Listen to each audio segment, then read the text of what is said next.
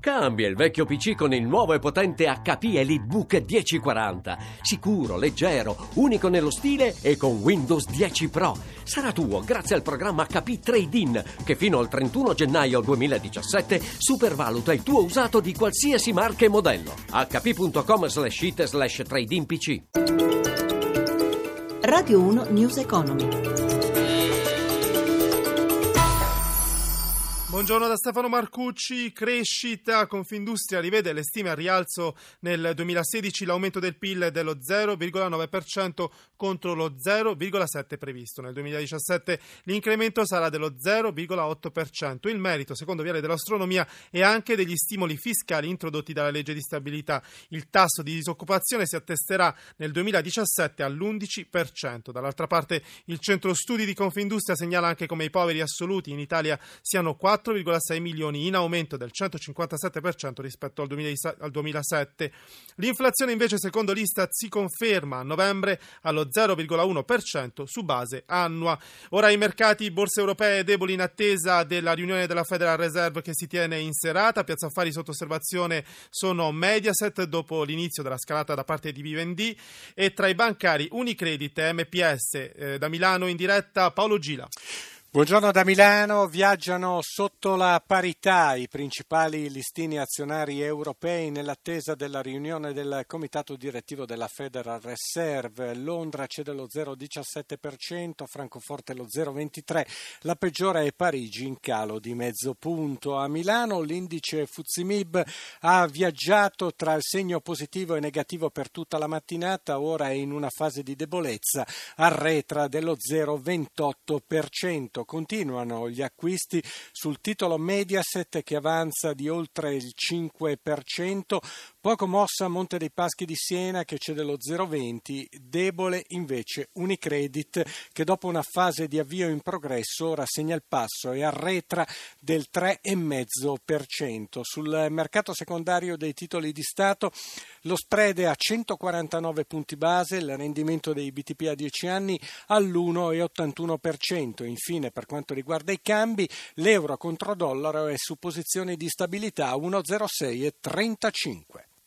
Con dismissioni per 6 miliardi e la contestuale riconversione delle centrali non più in uso che verranno restituite al territorio, Enel conta di creare nuove opportunità di crescita per il paese. Anna Trebbi ha fatto il punto con Carlo Tamburi, direttore country Italia Enel.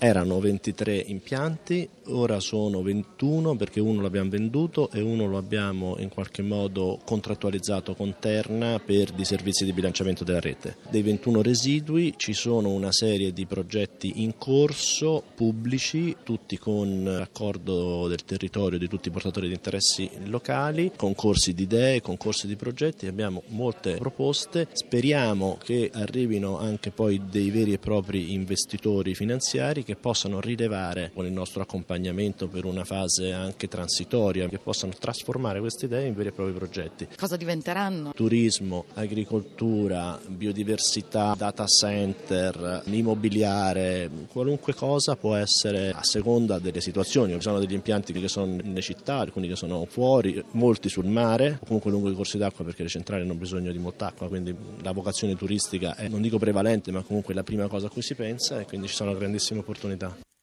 Il mercato del risparmio guarda ai beni rifugio e non solo nei momenti di crisi economica. Crescono investimenti in oro, argento, opere d'arte e diamanti, soprattutto il settore delle gemme preziose. Sembra non avere freno, ce ne parla Paola Bonanni.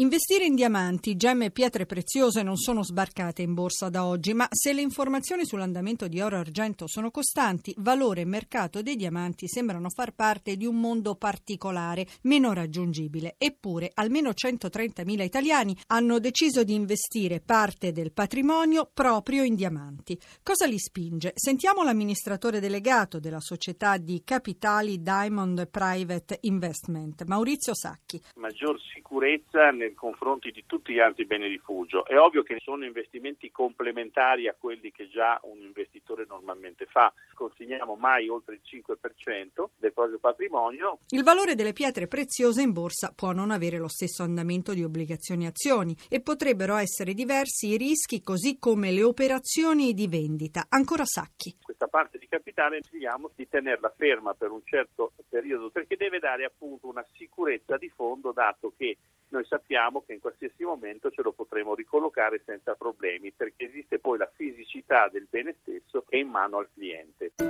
News Economy termina qui in regia Stefano Siani da Stefano Marcucci, buon proseguimento su Radio 1. Radio 1 News Economy.